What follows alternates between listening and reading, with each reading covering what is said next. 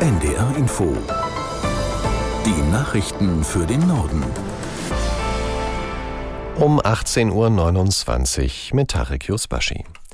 Die EU hat eingeräumt, dass ihre Pläne für die Belieferung der Ukraine mit Artilleriegeschossen gescheitert sind. Von der in Aussicht gestellten Menge von einer Million Schuss werde man bis März voraussichtlich nur etwas mehr als die Hälfte geliefert haben, erklärte der EU-Außenbeauftragte Borrell in Brüssel.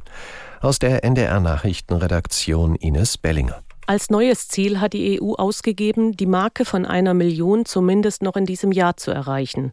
Nach Angaben von Borrell haben Mitgliedstaaten zugesagt, der Ukraine von März bis Ende des Jahres rund 630.000 weitere Geschosse für den Abwehrkrieg gegen Russland zu liefern. Bundesverteidigungsminister Pistorius hatte schon im November ein Scheitern der ehrgeizigen Pläne vorausgesagt.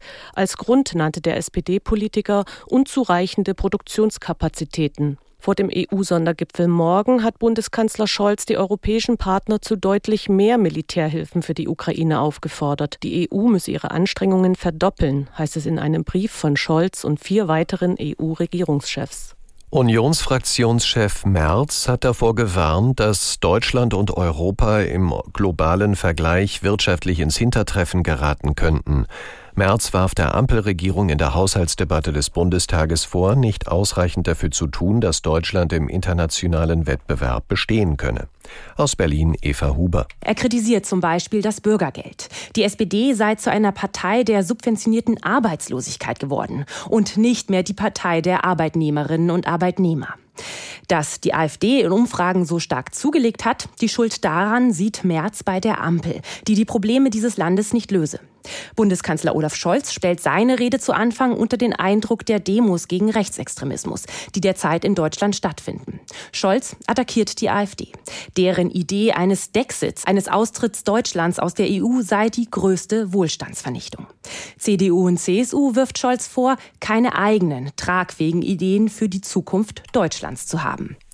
In Deutschland sollen Flüchtlinge künftig eine sogenannte Bezahlkarte erhalten, mit der sie bestimmte staatliche Leistungen beziehen können. Bis auf zwei schlossen sich alle Bundesländer einem Vergabeverfahren an, das von Hamburg erarbeitet wurde. Danach sollen Geflüchtete Karten erhalten, die mit einem Guthaben aufgeladen sind. Mecklenburg-Vorpommern und Bayern wollen eine Bezahlkarte ebenfalls einführen, gehen dabei aber eigene Wege. Das bargeldlose System soll verhindern, dass Asylbewerber Geld aus deutscher staatlicher Unterstützung an Angehörige oder Freunde in ihrem Herkunftsland überweisen. Seit Wochen gehen überall in Deutschland Menschen auf die Straße, um gegen Rechtsextremismus zu demonstrieren. Eine psychologische Studie des Kölner Rheingold Markt- und Medieninstituts hat dazu mehr als 1000 Menschen online befragt und herausgefunden, dass die Beteiligten sich durch ein gewachsenes Wir-Gefühl bestärkt fühlen. Aus Baden-Baden Anja Braun. Die Medienberichte über die völkischen Remigrationsfantasien sind für viele Bürgerinnen und Bürger eine Art Weckruf gewesen. Demonstrierende berichten, das habe sie aus ihrer Lähmung und resignativen Stimmung gerissen, in die sie wegen der vielen Krisen reingerutscht seien. Die Demos gegen Rechtsextremismus vermitteln den Teilnehmenden vor allem das Gefühl von Handlungsmacht und Zusammengehörigkeit. Die meisten hoffen, dass aus den Demonstrationen nun eine konstante Bürgerwelle hervorgeht, die nicht nur gegen Rechtsextremismus aufsteht, sondern gegen alles, was in der Politik schiefläuft. Das Bundesamt für Verfassungsschutz führt seinen ehemaligen Präsidenten Maaßen, der heute Vorsitzender der Werteunion ist, als Rechtsextremisten. Das zeigen Recherchen des ARD Politikmagazins Kontraste und von T-Online.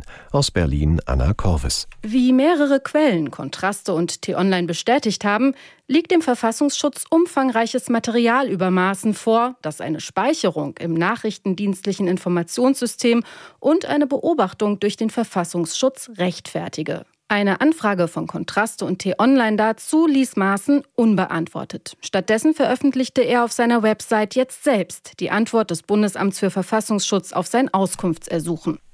Der frühere US-Präsident Trump soll im vergangenen Jahr umgerechnet rund 46 Millionen Euro für Anwaltskosten ausgegeben haben. Nach Informationen der New York Times hat er den Großteil davon mit Spendengeldern finanziert.